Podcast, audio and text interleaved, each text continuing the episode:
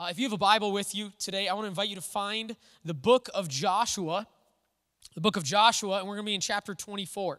All right, so that's a little bit of a change. Today and the next and next week, we are going to interrupt our series. We've been going through the book of Acts, uh, and we are going to interrupt it here for two weeks and, and look at something else. All right, if you are newer to our church, something that runs deep in our DNA is kind of this, this idea and this question of what type of impact are we having on the world around us? Like, this is something that we want to ask as individuals, as Christians, like each one of you, myself, like what type of impact am I having? We want to ask this about our church as a whole as well. What type of impact are we having? Uh, we see in Scripture that God has called us not just to pray for His kingdom to come and His will to be done, like maybe you recognize that from the Lord's Prayer. We are called to pray for that, but beyond that, uh, we are actually called to be part of making that a reality for our world. All right, Christians have often thought of eternity uh, in regards to this idea, or and not even Christians, just the world.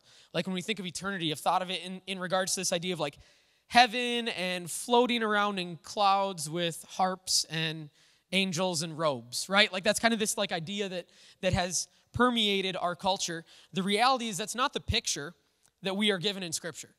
The picture that we are given is of God redeeming his creation, of life being the way that God had originally intended it back when he created everything, back in the beginning. And when Jesus came and was teaching, he talked about this idea often. He referred to it as the kingdom of God or the kingdom of heaven. All right, and what Jesus taught is that we can actually start to move in that direction now. Like we don't need to wait until someday after death uh, that we can start to make this broken creation look more like how it was supposed to right now. All right, and this was the main part of Jesus' ministry was teaching and modeling how to live in this new kingdom.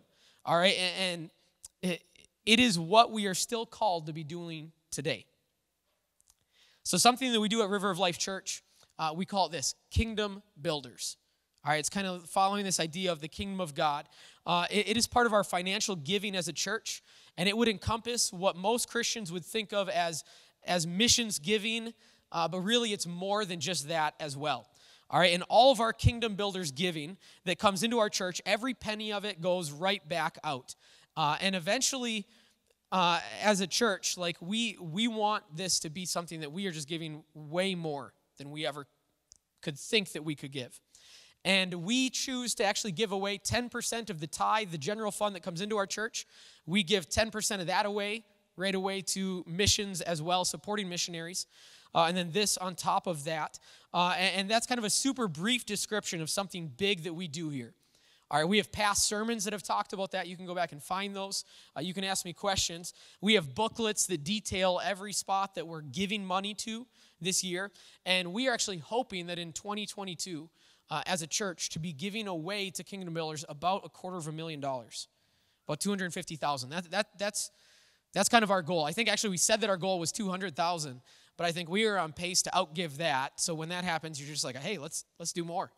Let's give away more. Like we want to be uh, generous, all right? And while our Kingdom Builders is broken into three categories global, which is uh, things are just happening around the world. And we spent time in March looking at that, talking about that. Uh, and then we have local, which we're going to talk about in September. All right, and that's projects and organizations that would be based in the US, in Minnesota, in Long Prairie, Sauk Centre, this area. And then we have the last one, which we would call future. And this isn't like out in the future, things that are going to happen. Future actually is in regards to our future generations. All right, so this is like kids and teens. We want to see the next generation succeed.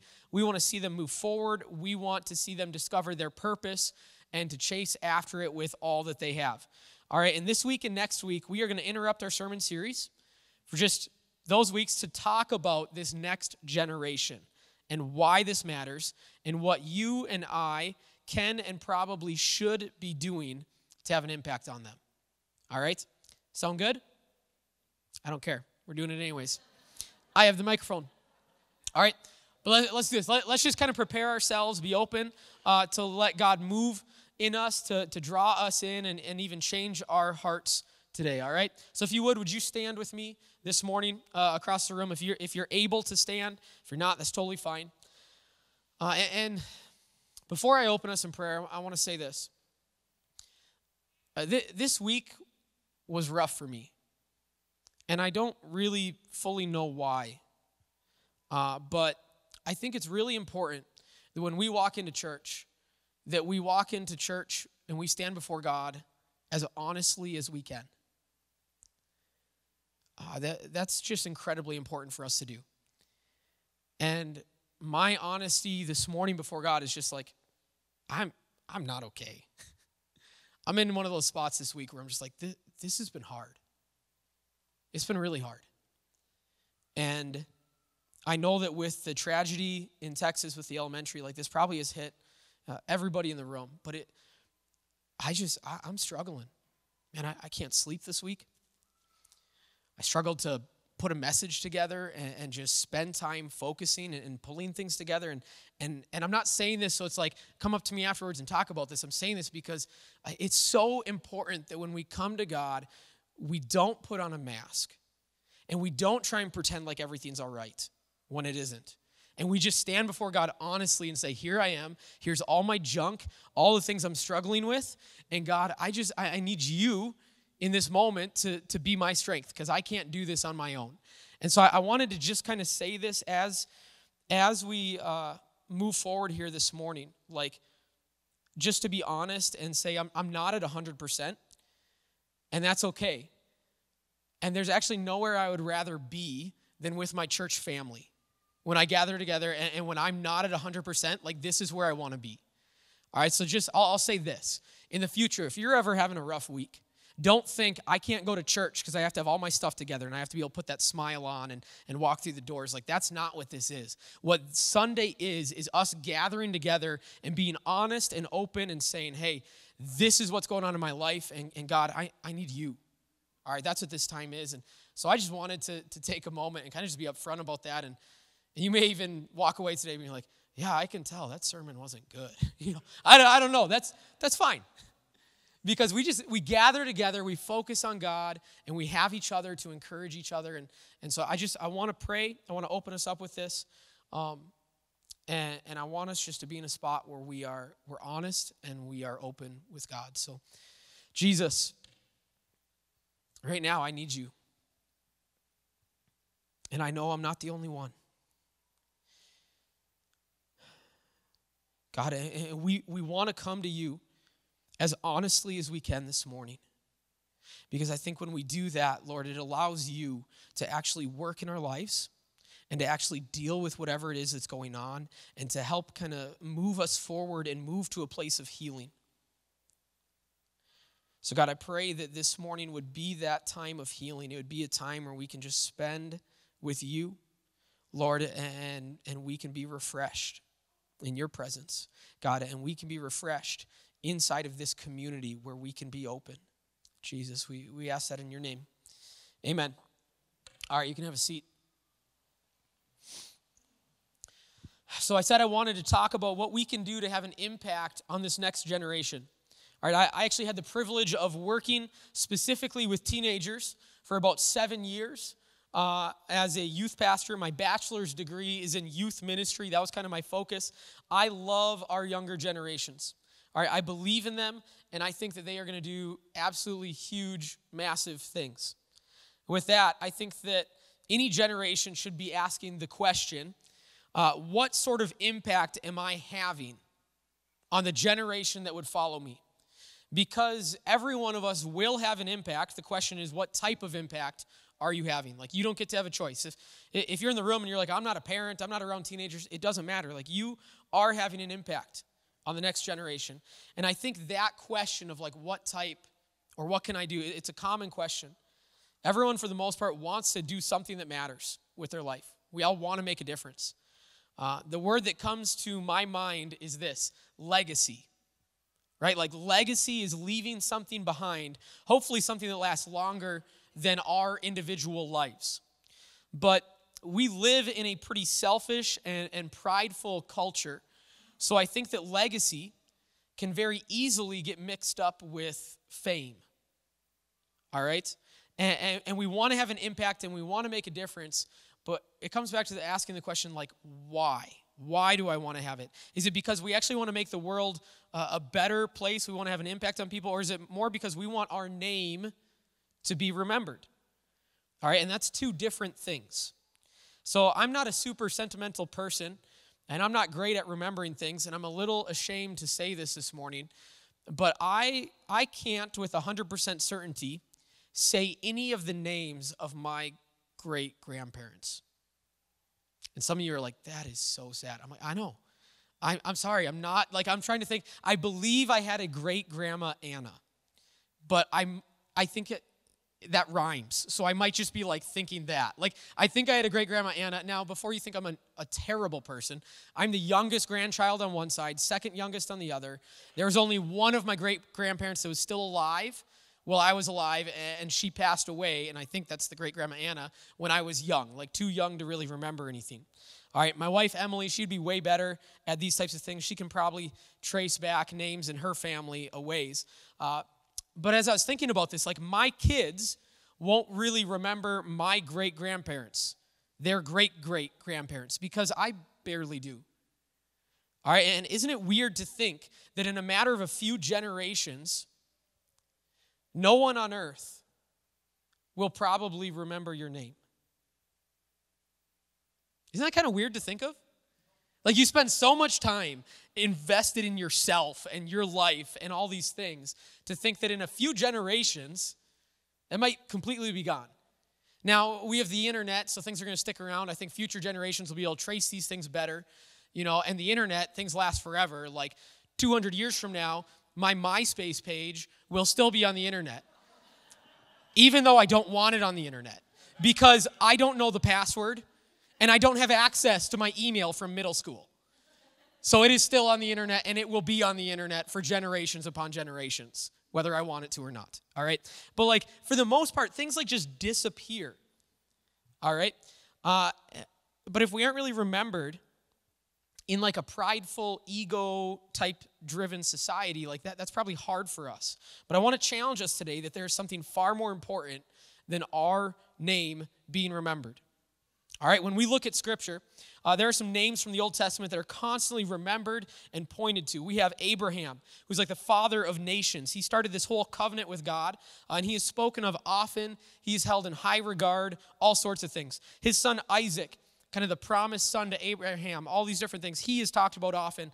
Uh, Isaac's son Jacob, who ends up getting his name changed to Israel. All right, and this gives way to the Israelites, God's chosen people. Then we hear things like the God of Abraham, the God of Isaac, the God of Jacob. Like we hear those names. We have Moses, who is this larger than life character that leads the Israelites uh, out of slavery in Egypt, receives the Ten Commandments on Mount Sinai, parts the Red Seas, right? Like he, he, he has this big thing. And I'm not sure if Moses' legacy or Charlton Heston's legacy is bigger.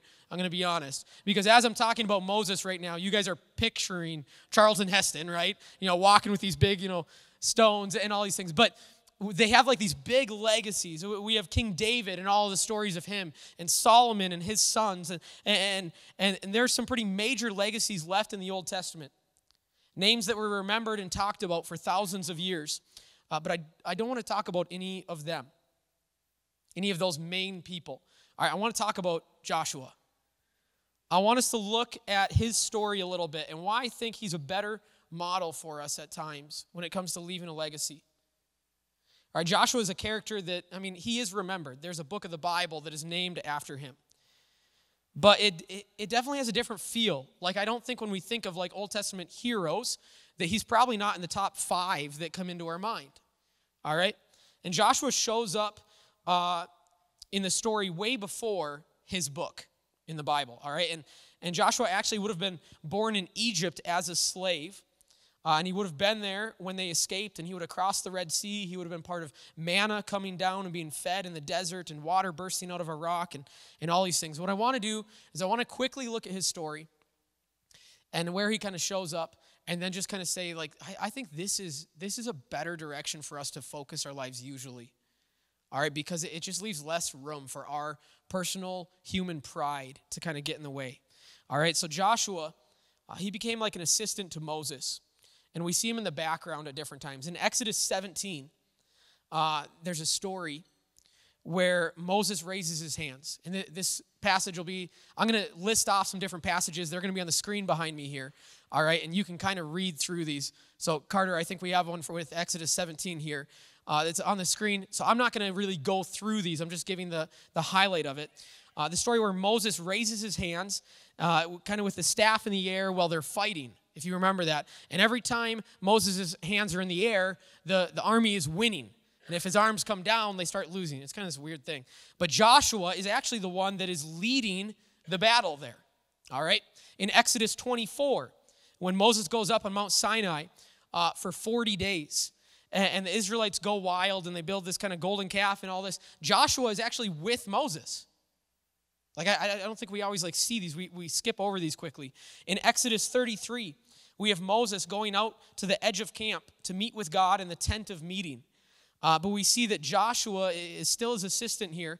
Uh, Moses is kind of the one getting the attention. Like as he gets up to walk out there, it says all the Israelites would walk out to the edge of their tent and they would stand there and they would watch Moses as he walks out to the edge uh, of their area. And then God would come down in a cloud. And Moses is kind of the, the focus here, but at the end of this it says, and Joshua would stick around afterwards. And like we just see him showing up. In Numbers 13, Joshua is selected as one of the 12 scouts that are sent into the promised land. And him and Caleb were the ones that afterwards at the end said, No, we should be going in. We should be going after this. And everyone else was afraid. In Numbers 27, Joshua is selected by God uh, to lead the Israelites following Moses. And, and, at this time, like that would not be normal. Usually you would have like a, a son or someone like that kind of carry on and things. And so, but Moses says to God, God kind of says, Moses, your time's coming to an end. And Moses is like, Would you please pick somebody? Your people need somebody who will lead them. And so then God says, I want you to choose Joshua. And then in Deuteronomy 31, Joshua takes over and is about to lead the Israelites into the long awaited promised land. And that like brings us up to his book. Like he's actually in the story a lot before we even get to the book of Joshua. And Joshua is in his book kind of depicted as uh, Moses 2.0 in a way intentionally there are things that are happening that he's doing that you're supposed to see Moses, but that in a way he's almost doing a better job than Moses in some of these things. All right, like right away they kind of they part the river and they cross over the Jordan River into the promised land. All right, and Joshua follows after God's commands. Uh, he is very in tune with God, following him. He has spent 40 years wandering the desert because of uh, other people's unwillingness to trust God. So it makes sense that there are some big stories in the book of Joshua trusting God in crazy circumstances, right? Like the city of Jericho, where you come up to this big city and God says, I don't want you to actually fight at all. I'm going to do all the fighting. I want you to just walk around the city. I want you to just yell and, and blow trumpets. And you're like, it's a terrible military tactic, okay? Like, if you are not familiar with military tactics, this is not a good one. Usually, you want some type of weapon at least. All right, but like Joshua, he trusts God in a way that I think other people just didn't. And we saw that early on in his life and in his story. He reestablishes the covenant between God and his people. And we begin to actually see the promise of God, the promised land that they were supposed to be in, come to take shape underneath Joshua. And his goal is to lead people into the promises and relationship that God wants to have with them. And, and sort of the one fault, like when you look at Joshua, kind of the one fault that you can pull out with him is that he was, he was commanded to drive out the Canaanite people from the promised land because God did not want the Israelites to be uh, affected and impacted and influenced by all the cultures around them.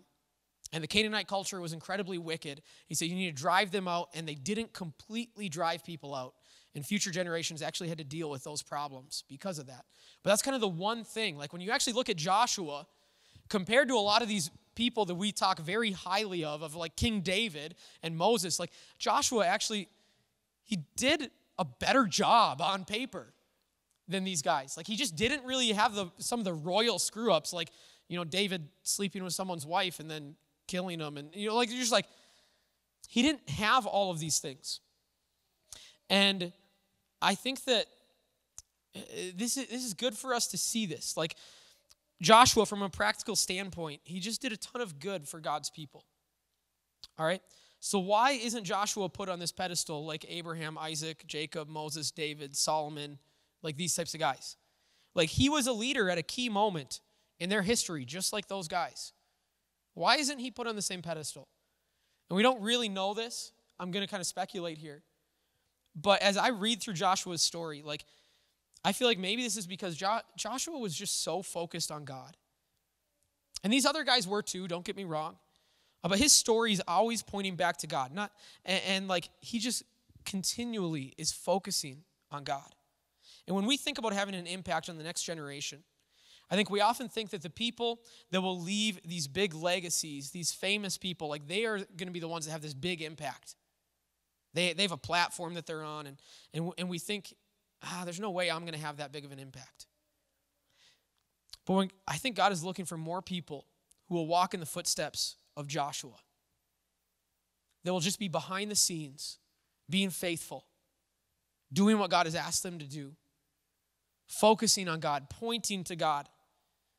People who will, will serve in these types of ways. Because the types of legacies that we need to be leaving, the type of legacy that this ge- next generation needs from us, isn't one that makes our name be remembered. It's a legacy that makes the name of God be remembered. That's what's important. And I think so often when we think about this idea of legacy, it's so easy for us to bring it back to us. But we have to be pointing to God. We need to learn to deny the egotistical, worldly part of ourselves that wants our name to be remembered and to do big things and to leave big chunks of money behind to future generations and instead focus on how far can God take them. And at the end of Joshua's life, at the end of his leadership, there is this amazing little speech that he gives, kind of his final words to the Israelites. Uh, and the last part is a famous verse that I guarantee at least some of us in the room, you, you like have it hung up in your house somewhere on recycled barn wood or something, and it's all cute. You bought it off Etsy. All right. But like eh, this, this whole chunk here is, is good. I, I want to look at this with us. It's Joshua 24, starting in verse 14. It says, So fear the Lord and serve him wholeheartedly. Put away forever the idols your ancestors worshipped when they lived beyond the Euphrates River and in Egypt. Serve the Lord alone. But if you refuse to serve the Lord, then choose today whom you will serve. Would you prefer the gods of your ancestors, serve beyond the Euphrates? Or will it be the gods of the Amorites in whose land you now live? But as for me and my family, we will serve the Lord. Right, like that last little line there, you, you've probably heard that before, maybe if you've been in church or you've seen it somewhere. But as for me and my family, we will serve the Lord. Joshua is putting this out to all the people. He's saying to the next generation that follows him, hey, you have a choice. Every generation has a choice, every person has a choice. No one can force this on you. You can follow the bad legacy from some of the people that were before you, you can follow after the world that is around you, or you can follow after God.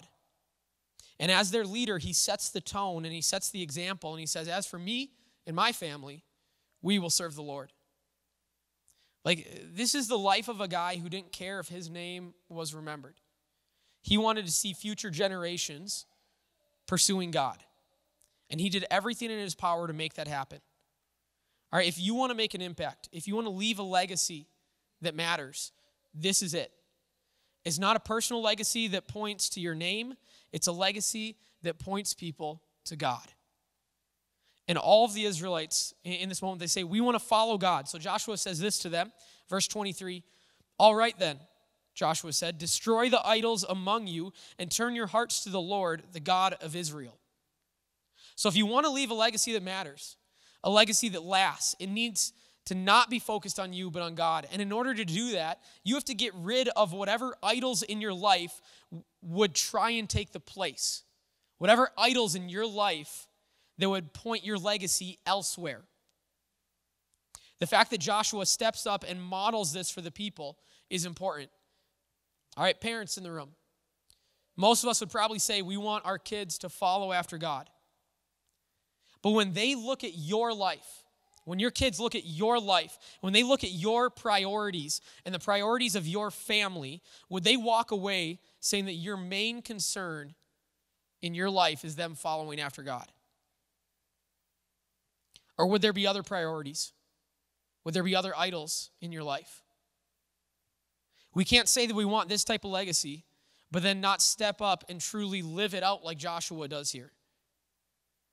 You have to be willing to stand there and say, As for me and my family, we will serve the Lord. That'll be our main focus. But then you have to take it another step further and say, Okay, what idols are in my life that could hinder this, that could stop this, that could, that could pull this in other directions? All right, like this is my main priority for my kids. Not them working or getting into school or playing sports or getting a good jump on their future or all the different things that as parents we do think about. And those aren't bad things to think about. But when your kids look at your family's life, is this the priority? Think about your summer plans right now as a family. Think about the things you have already you already have on the calendar, the stuff you've already written checks for. Like what, what is the focus of those things? All right? Are there some God-given things in your kid's life that maybe you need to take a step back and say, "Hey, we need to develop that." We need to develop what is happening here because we see you moving forward. We see you using this for God. We see this being something that is impactful for a long time. If you aren't a parent in the room, you don't have an out this morning. Maybe you've heard impacting the next generation and you're like, I'm not a parent, this isn't for me. There have been studies and studies that show how important it is for kids and teens to have intergenerational relationships that are not their parents and not their pastor. When it comes to them living out their faith beyond high school, relationships of teenagers and kids in this church, like it, it matters. Parents, your job matters. Families, it matters. But it's amazing to see how much of an impact it has when you have a relationship with a kid that is not related to you, of a different generation, and you speak into their life. When I think back on my life growing up, I, I took these relationships for granted. But like I, remember as an eighth grader, I got my first guitar and started playing on the worship team shortly after. And there was this older guy that played acoustic guitar. He'd stand next to me. He gave me lessons, and, and we played. And, and I just, I don't think I actually stopped and thought about how much of an impact that had on me. That there was another adult that actually cared about me, cared about my development, cared about me pursuing God and moving in that direction. I have, it's actually sitting in one of the rooms here in the church, I have a letter from a Sunday school teacher. She was my kindergarten Sunday school teacher. Uh, she just passed away last year. And I have a card that she sent me. And I, have hung on to it, and I've actually even hung on to the envelope because this woman, and if, if you knew her, like it just, every inch of that card was written on. And it was covered in scripture, and it was covered in prayer, and all these things. And then beyond that, she took the envelope, and the envelope had scripture written all over it. Like, you could not grab this thing without being just like assaulted by scripture. Like it was it was everywhere and it was amazing. And she actually sent that to me about five years ago while I was pastoring somewhere else in the state. And she still called me every year on my birthday and left this voicemail where she made up her own little birthday song about how much God loves me. And she would sing that, and I would usually purposely kind of let it go to voicemail because I wanted to be able to hang on to the recording. If I think of all the all the people over my lifetime that have had an, an impact on me, that go beyond my family, that go beyond my pastors. Like, if we want to talk about this next generation, we want to talk about making a difference. Understand this like, you matter. You absolutely matter. Maybe you need to be a youth leader. And right now you're like, no. Maybe you need to be in the nursery. No, I've changed my diapers. You know, like whatever it is. Understand, like this next generation, it matters, and the relationships that you build with them matter. It does. This is why it's so important when we come together on the weekends. It's, it's, not just, it's not just about a service, it's not just about what can I get out of this. Like we come together as a church because it's about more than us. All right, I, I hope, and I'm going to challenge you with this. If right now you come to church on the weeks that you need it, I'm glad you're coming on those weeks. Understand the weeks that you maybe feel like you don't need it. What if someone else needs you? What if someone else needs you sitting next to them, believing in them, praying for them, encouraging them? Like that's, that's what community is. And this next generation, I'm becoming more and more convinced that almost more than anything, they need healthy community. And I'd love to say that we are modeling it for them, but the reality is, is if we want to point and say, oh, they don't know how to have community and this, and they're always on phones and electronics and devices, like, yeah, where do you think they got that? Our communities are broken. They're absolutely broken. And it's so obvious anywhere you go. We need community. We have kids that their parents, they, they would not say that their biggest priority is, is for their children to follow God. Because we have kids that they come here and they're the only ones in their family that come to this church. And they desperately need adults that are believing in them, praying for them, speaking into their life. We need this. I'm excited as we continue to talk about the next generation, but like I, I, wanted to take this week and just say, like, this is this is big. This is important. You have a responsibility. And we need to move beyond the shallow, selfish idea of like my name living on and me having an impact and all of that, and just say what we need to do is just be signposts that are constantly pointing to God. And not just in words, but in action. And we need the younger generation to see us modeling this for them. Because if they don't, we can't expect them to do this.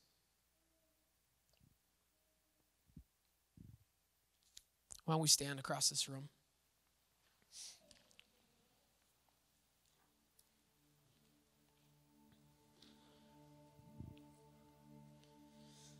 There's a song that I had heard this uh, this past week. Pastor Corey had sent it to me, and it actually, I was like, man, this is this is perfect. I never heard the song before. And I was planning on just playing it, and Carrie's like, hey, how about I just learn it and do that? I'm like, that'd be great.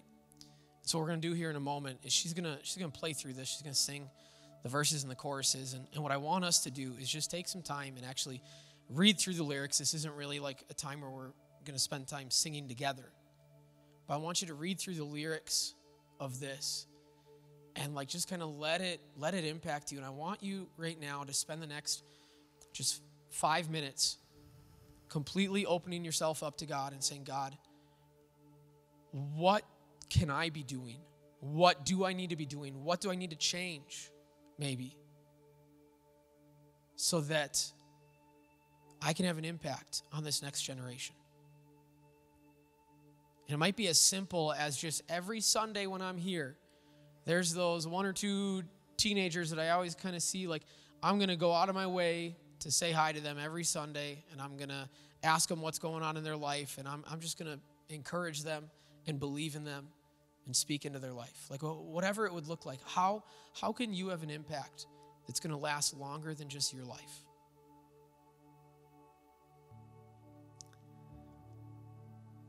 When you think about your family, maybe you can go back generations of people that have followed God and that you have an amazingly strong foundation that you're building on.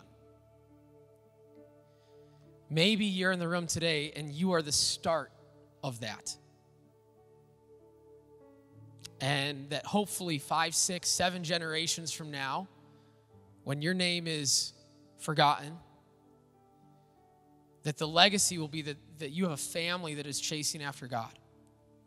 You know, I have a little bit of that on, on each side. On my mom's side, there's there's some foundation, there's some generations there. My grandpa was kind of part of helping plant the church in Little Falls that I grew up in. On my dad's side, He was the first. And it's it's cool to see both of those and to say like I, I mean at, at any point your family is one generation from not being a Christian family. And at any point, your family's one generation from being a Christian family. Like they're, they're just, there is this, this idea that like that, it's something that can last longer than just you. So much longer than just you. So I want to just kind of get us in that right spot and challenge us today. I'm going to close us in prayer. But I want you to kind of stop and think. Maybe you even need to talk with people in your family this week. What can you change? What do you, what do you need to change? What, what can make this be something that will last and continue on? And the reality is, is you can't you can't force things on people. Joshua may be saying, As for me and my family, we will serve the Lord. And you may be sitting here saying, Man, I wish I could say that. I wish, as for me and my family, we would serve the Lord. But the reality is, we don't live in a, a community like they did. We live in a very individualistic society. And you don't always get to make those choices for your kids. But do not downplay the importance of the choices that you do get to make. You don't get to force this on people necessarily. But you better believe that they're watching and that there are moments that you can, while kids are still under your roof, that you can kind of, in a way, force them into certain things. But it, it, it's about what type of a legacy are you, are you leaving? Is it a legacy built on you and your name or on God? Jesus, we pray right now, Lord, that every single one of us, that it, this would be so much bigger than our name, so much bigger than just us. God, that we would be focusing on on how this can last. How this can move from generation to generation, God. And it's it's not a, a dead faith that just goes through the motions and ticks boxes that gets passed on from one generation to the next. That type of faith dies. God, but the faith that is all encompassing, that drives everything, that makes every decision that is our number one priority, Lord, that lives it out in front of the world around us. God, that type of faith is the type that's passed on. So, God, I pray that, that we would take that charge seriously and that we would pursue you with everything that we have.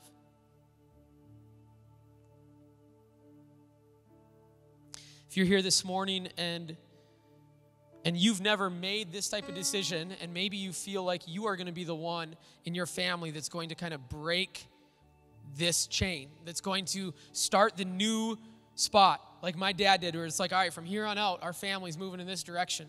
If that's you and you want to make that decision this morning, I want you to come and talk to me. I want to get together with you this week. I want to grab coffee. I want to talk about what does this look like? How can you actually implement this? How can you do this in a way that's going to make a difference?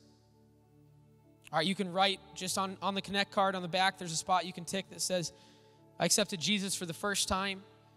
It's one that says, I want to figure out my next steps. Both those boxes will end up with Pastor Aaron or myself contacting you and just saying, hey, let's talk about this. What does this look like? Because we, we can't do this on our own as individuals. This is about being a community. All right?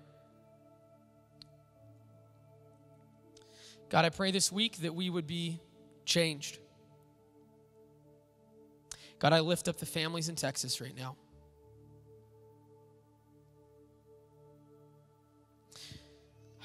God, those families that are about to start summer.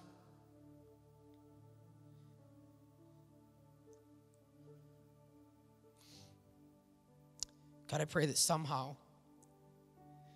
they would feel your presence and your peace.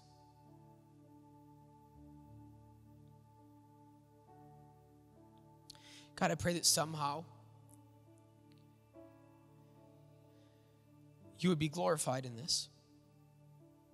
That something would come back to you and point to you.